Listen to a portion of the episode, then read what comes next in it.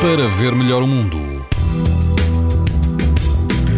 Quase todo o país vai apresentar no domingo o risco alto de exposição à radiação ultravioleta. Apenas na Madeira o risco será muito alto. Na praia da Apulia, em Esposende, o índice ultravioleta será 6, numa escala em que o máximo é 11. A água pode chegar aos 16 graus e prepare-se para algum vento que vai superar moderado. No Algarve, na praia de São Rafael, a água do mar vai chegar aos 26 graus e o vento vai superar fraco, o índice ultravioleta é, será 7, ou seja, alto.